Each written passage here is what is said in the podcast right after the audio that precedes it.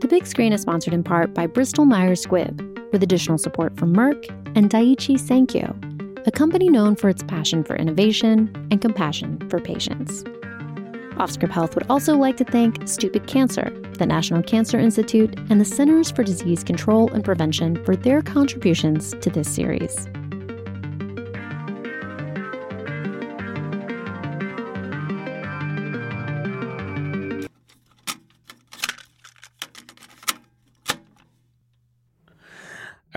Testing, testing. Let's make sure this works. Boom, boom, boom.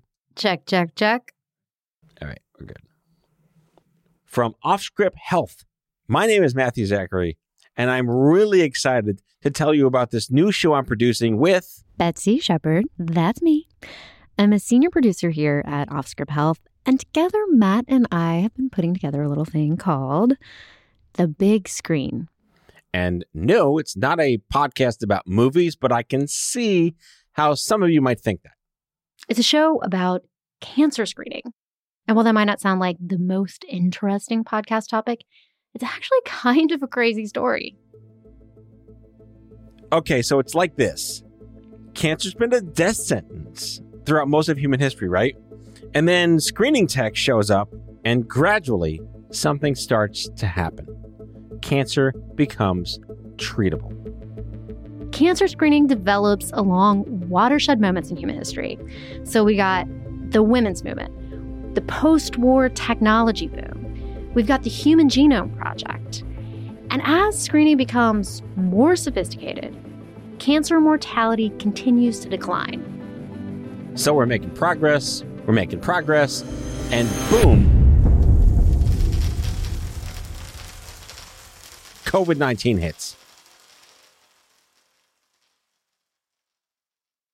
So I was diagnosed with brain cancer in 95. And I, I, knew, based on my experience, that the pandemic was going to totally train wreck the cancer ecosystem. And your hunch was right. The National Cancer Institute now estimates that there will be 10,000 additional deaths because of missed cancer screenings and delayed treatment.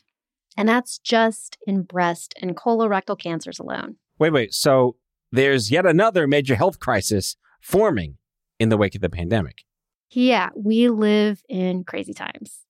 But if there's any lesson to be learned here, it's that routine cancer screenings matter. So I remember the first time I met Fran Drescher, and she had just been diagnosed with endometrial cancer.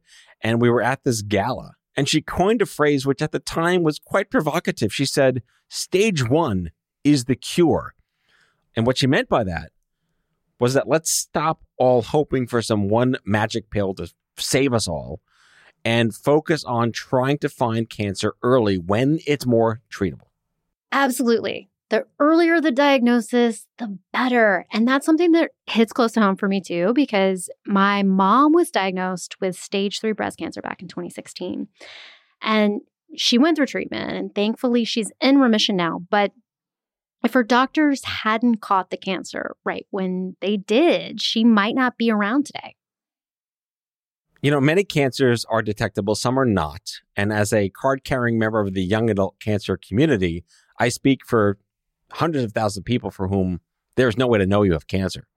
But for those who have a cancer that is screenable and detectable, have an average of 90% survival rates if found early versus 20% if not.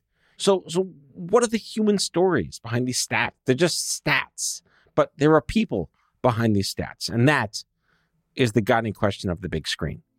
In this three part series, we put early detection under the microscope and uncover the fascinating history of how screening made cancer survivorship possible. That's episode one. In episode two, we visit with patients and researchers in the trenches to understand how exactly the pandemic is impacting the cancer community. And then in episode three, we talk about the future of screening, new innovations, and how to make screening more pandemic proof. It's not a podcast about movies, but it is a great story told in three acts. Welcome to the big screen. Cancer is a long and drawn out disease. What can we do? If the disease were discovered in time, they could be cured. there have been remarkable advancements showing a decrease in the death rate from cancer. You're going to hear one thing that's repeated over and over and over again. The earlier cancer can be detected, the better off the person that has it is going to be.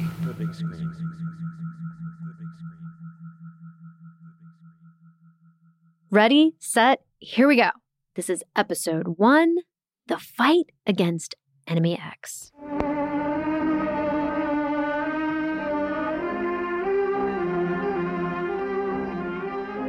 It's 1942. We're in the office of a police inspector who's telling his top detective about a faceless killer terrorizing the city. Picture two poker faced men surrounded by lots of shadows and curls of cigarette smoke. You know, just classic film noir setup. Well, what's up, Inspector? Well, I suppose you read the death of Senator Bentley yesterday. Yes, I did. Very, uh, very sudden, wasn't it? Very. I haven't the least bit of evidence, but I believe Bentley was murdered. On what do you base your belief? There was the imprint of an X on his forehead. And you infer that that was the signature of the murderer? I know it is. Keith, one of the greatest killers in the world, is loose in New York. Fifteen men and women found dead yesterday, and on the forehead of every one of them there was scrawled an X. Enemy X is killing the kind of people we can't afford to lose.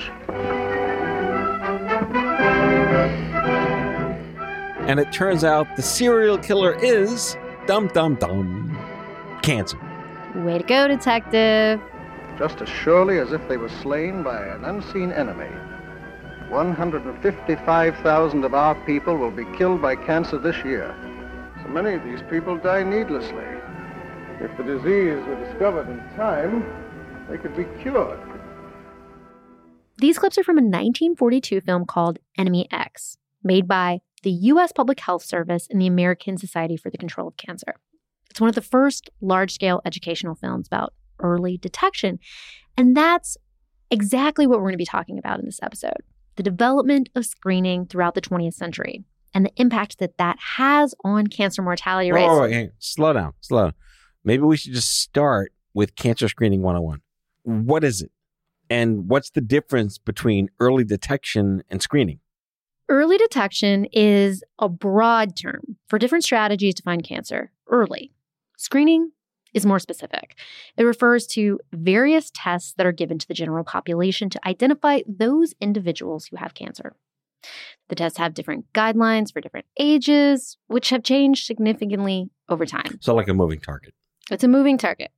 And it's a little confusing. So I talked to one of the foremost experts on cancer screening. My name is Lisa Richardson. I'm the Division Director of the Cancer Prevention and Control at CDC, and I'm an oncologist by training, so I have a passion for taking care of cancer patients. So that's all you got? The head of the CDC's cancer division? She is a public health genius. And I'm just so excited that you got to talk to her. She really knows her stuff. We sit down and she tells me her story how she grew up in rural North Carolina and wanted to become a doctor in an early age to help people who didn't have access to medical care. We'll talk more about that later, but first, let's just go over the basics. Cancer screening is done before people have symptoms. So it's a medical test that you could get. The four cancers that we test for regularly are breast cancer with mammography, colorectal cancer with blood stool test and colonoscopy, cervical cancer with a pap test and human papillomavirus test, and the most recent one is lung cancer screening with a low resolution CT scan. That's it? Like there's no screening test for anything else, just those four kinds of cancer? Like there's hundreds of cancers.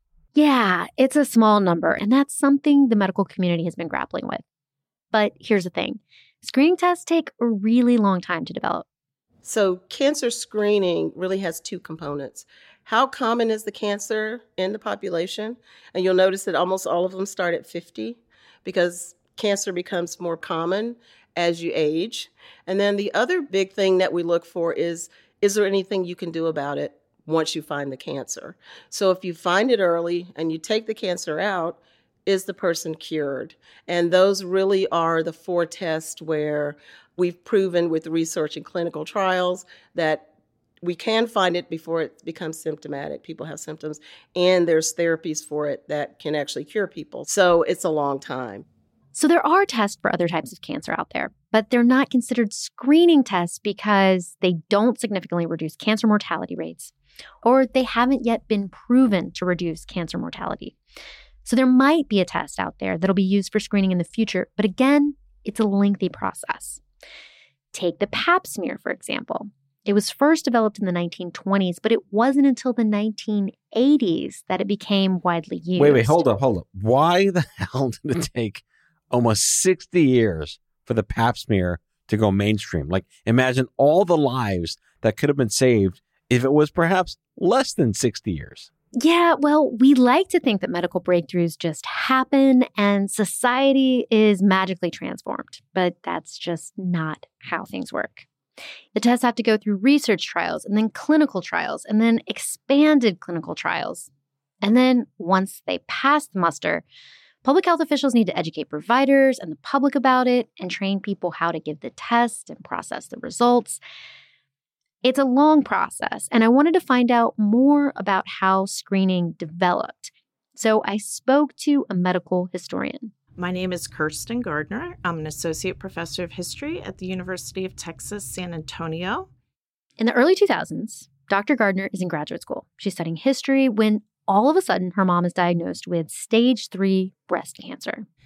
And I'm finding myself in the archives going through medical journals and thinking about what did people do 10 years ago, 20 years ago, 30 years ago? And she discovers something that's really interesting. The early cancer movement is largely organized by women's groups. And Dr. Gardner writes a book about it. The major argument that I make in this book is that women have been talking about cancer, particularly in all female places. Women's clubs have been talking about cancer, they've been talking about early detection, not least of all because women's cancers are some of the cancers that manifest in their early stages. Early 1900s, people are dropping dead left and right from cancer. It's terrifying. Enemy X can strike at any time, and there's absolutely nothing you can do to stop it. Because cancer research isn't even a thing yet. Then, in 1913, we get the American Society for the Control of Cancer. It's an organization that forms to educate people about cancer and its warning signs. American Society for the Control of Cancer says Remember that early cancer can be cured. Don't take a chance with cancer. Don't delay. So, what does it do? It's mainly a cancer awareness campaign. It hosts meetings and publishes articles, and it mails out pamphlets with cancer facts like how one out of every eight women and one out of every 12 men over the age of 35 will get cancer. So, women are getting cancer at much higher rates than men. Yes. And they're dying of cancer at much higher rates too. At this time, women make up 60% of cancer deaths in the US. So women take up the cause as their own. In the 19 teens and 20s, there's a lot of groundwork for talking about early detection, writing pamphlets, organizing women's clubs, and a lot of that was parlor discussions taking place in settings like the YWCA in canneries. We know the National Association of Colored Women jumped on board by the late 30s. She decides to hear a noted doctor speak at the Women's Club. I'm sure we're all very grateful to you, Dr. Williams, for this highly informative talk on breast cancer. I know we've all learned a great deal and that we are all reassured that each of us can do something to protect ourselves against this disease everyone won in this situation. The women felt empowered with their knowledge, and the medical profession was getting more women to go to the doctor's office earlier. And there were the hopes that this would lead to declining mortalities in cancer, which it did. So, once again, women organized to save the world. Oh, yeah. Just wait. It gets so much better. In the 1930s, something called the Women's Field Army forms. And the women even wear military style uniforms to show how committed they are to this fight. No ribbons. They did have ribbons, actually. Oh, boy. They had ribbons that indicated their medical expertise. public meetings arranged by leaders in the war against cancer are being held throughout the country under the auspices of the Women's Field Army of the American Society for the Control of Cancer.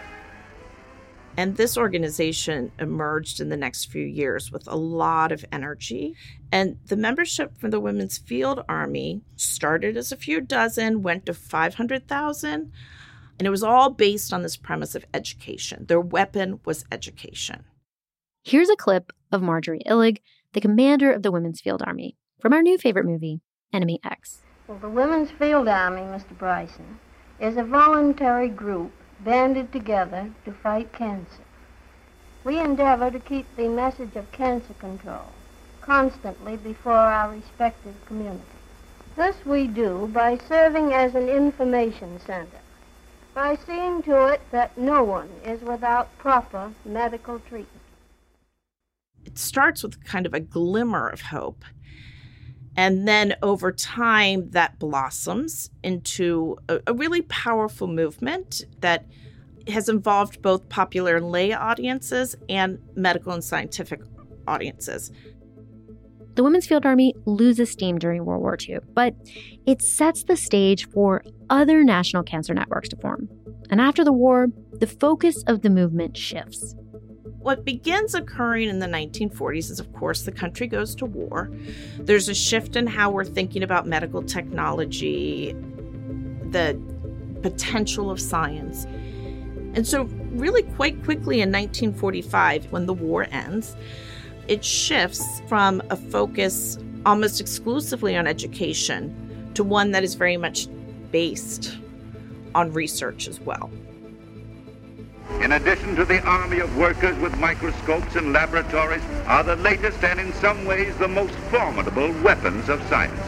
The huge machines for smashing the atom, which are being used in studies of the basic problems of cancer. To the research workers, therefore, we can look for the future treatment of cancer, and on their findings will depend hundreds of thousands of lives.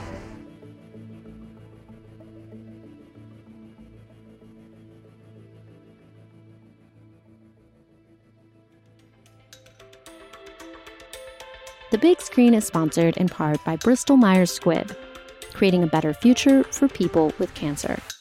Bristol Myers Squibb is inspired by a single vision transforming patients' lives through science. The goal of the company's cancer research is to deliver medicines that offer each patient a better, healthier life and to make cure a possibility. For more information, visit bms.com. The big screen is also sponsored in part by Daiichi Sankyo, with more than 100 years of scientific expertise, Daiichi Sankyo draws upon a rich legacy of innovation and a robust pipeline of promising new medicines to help patients. Daiichi Sankyo is powered by scientists that push beyond traditional thinking to create transformative medicines for people with cancer. For more information, visit daiichisankyo.com.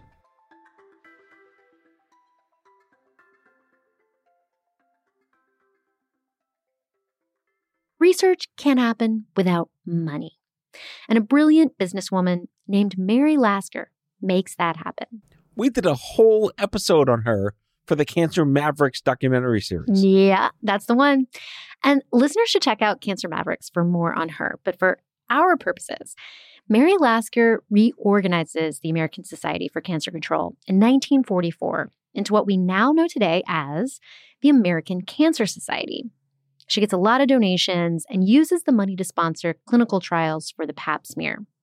Here again is Dr. Lisa Richardson. The first research was done in the 1920s is the pap test for cervical cancer. Dr. Papanicolaou, the guy who developed the test, studied reproductive health in women and came up with this test to look at cells under the microscope to see if they were abnormal. And that's how the test got its name, the pap test. So, so the pap smear is invented by a guy named Dr. Pap uh, Nicolau. You, what are the chances, right?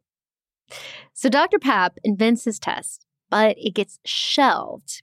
People didn't believe it was true that you could actually look for cancer, and so he had a really hard time getting, you know, uptake in the clinic. The trial was done in the 1940s that showed that if you screened with this test at regular intervals, that you could find the abnormal cells, you could treat the woman and prevent the cancer or find it when it was small. So it was a huge impact. About 10 or more years ago, Dr. Papanicolaou devised a test for cancer. With a simple spatula like this, the cervix is rubbed and then the cells which accumulate on the spatula are rubbed on a slide in this manner. By proper examination of that slide, with a remarkably high percentage of success, uh, the diagnosis of cancer can be made. And as a result, many more early cases have come to light. The American Cancer Society sponsors clinical trials for the PAP test in the 50s. It's proven effective, and boom, we get our first national screening guideline in the 1970s. Again, takes a long time. But from that point on, cervical cancer deaths dropped by a staggering 70%. That's huge. Yeah, it's uh, big. It's a big screen. I see what you did there. Forget I said that. Moving right along, the pap smear becomes the gold standard of cancer screening. Here again, Dr. Gardner. You know, the pap smear kind of provided this great model of a tool that worked, that could be applied to a mass population. And then when mammography came onto the scene, they were trying to do the same thing with mammography and have it apply equally to all populations. Researchers start using mammography to look for breast tumors in the 1950s. Again, during this post war technology boom. We begin to see some dabbling in the field in the 30s and 40s, but by the 1950s, and again, we are investing in science and technology several different people working in radiology, um, Dr. Egan and Dr. Gershon, Cohen in particular, and they're finding what appear to be very compelling outcomes that mammography is a great screening tool. And by 1971, that has made it to medical publications and popular publications. We're now in the year 1971, and something historic happens. Congress passes the National Cancer Act. Members of the Senate, members of the House, ladies and gentlemen, we are here today for the purpose of signing the Cancer Act of 1971 for the conquest of cancer to attempt to find a cure. So, the bill creates the National Clinical Trials Network, and those trials provide hard evidence that mammograms save lives. Mammography is a safe, reliable, an aesthetically acceptable method of diagnosis of breast diseases in their early stages. There have been remarkable advancements showing a decrease in the death rate from cancer.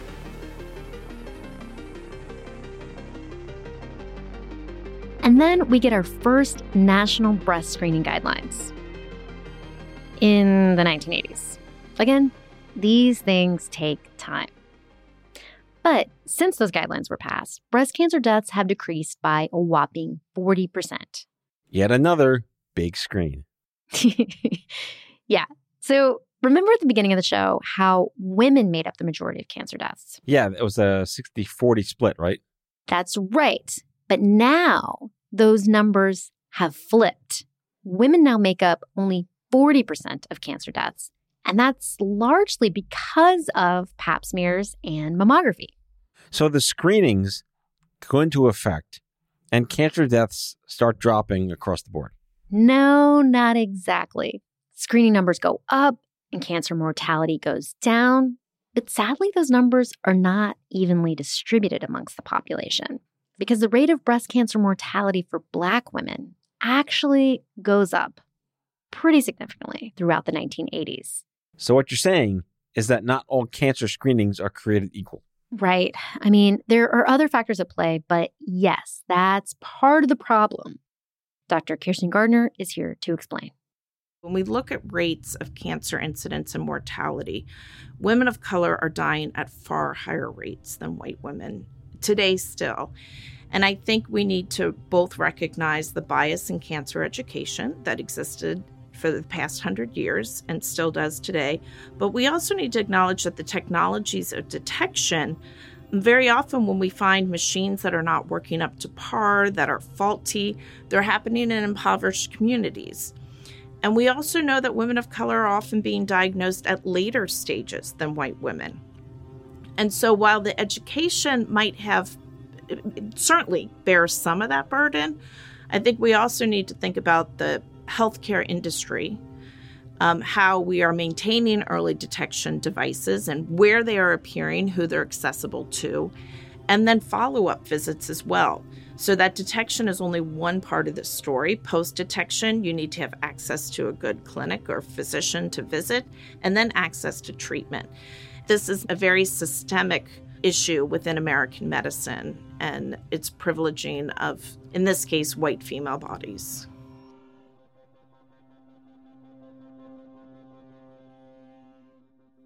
So these health disparities become more apparent in the 1980s. And it's women's organizations, once again, that push the government to act. Congress passes legislation in 1990 that results in the establishment of the National Breast and Cervical Cancer Early Detection Program. That's a bad acronym. no, that doesn't work. Um, it's a lot of syllables, but it packs a punch. And guess who heads it up? It's our friend, Dr. Lisa Richardson.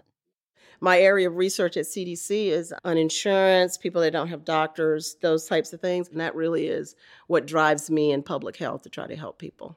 Because you don't have the same outcomes depending on which racial and ethnic group, the socioeconomic status, whether you have health insurance or not. All of those things impact how long you're going to live with cancer. The program starts to address racial and economic disparities in screening. And finally, breast cancer mortality in Black women starts to go down.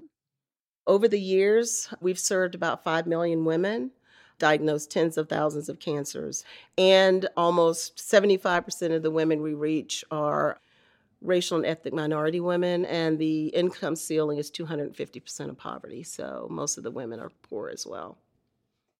But we still have a long way to go because Black women are still 40 to 50% more likely to die of breast cancer than white women.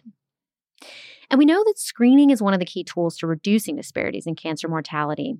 So, access to screening and healthcare continues to be a major challenge going forward. Wait, so, what about screenings for other types of cancer? Well, those are relatively newer. We get colonoscopy screening guidelines in the 1990s, which reduce colon cancer mortality by about 50%.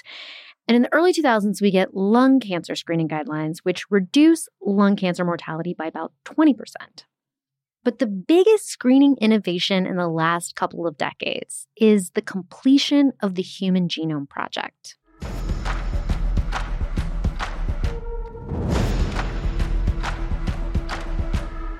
With this profound new knowledge, humankind is on the verge of gaining immense new power to heal. Genome science will have a real impact on all our lives. It will revolutionize the diagnosis, prevention, and treatment of most, if not all, human diseases like cancer by attacking their genetic roots. That sounds like really important. Well, I mean, it's only revolutionized medical science as we know it, shown us the genetic underpinnings of disease, and given rise to the very concept of precision medicine. I mean, no big deal.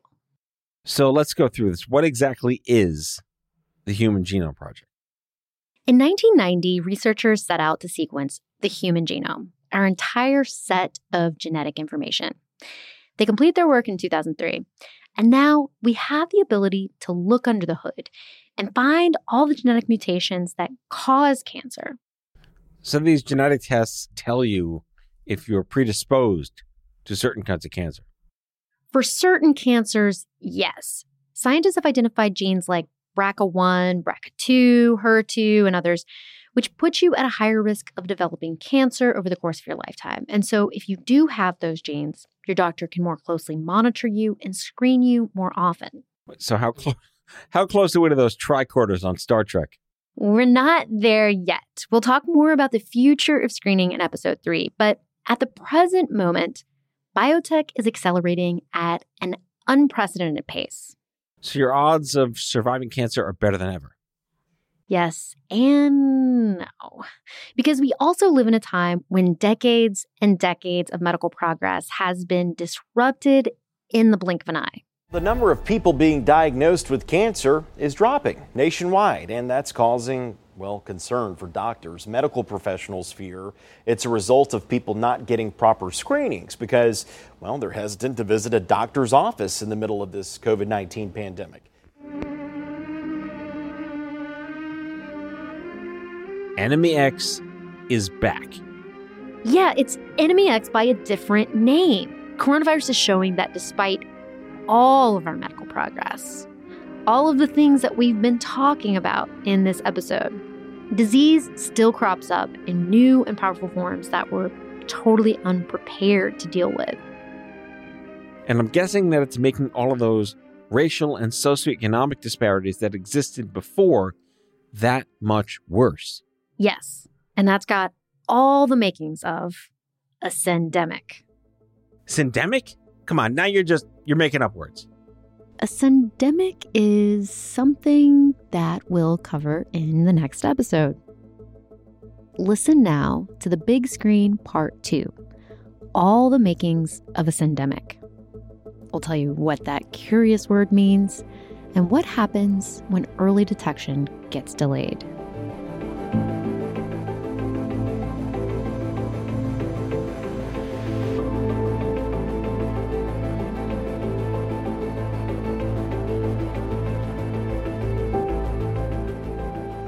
Thank you for listening to this episode of The Big Screen.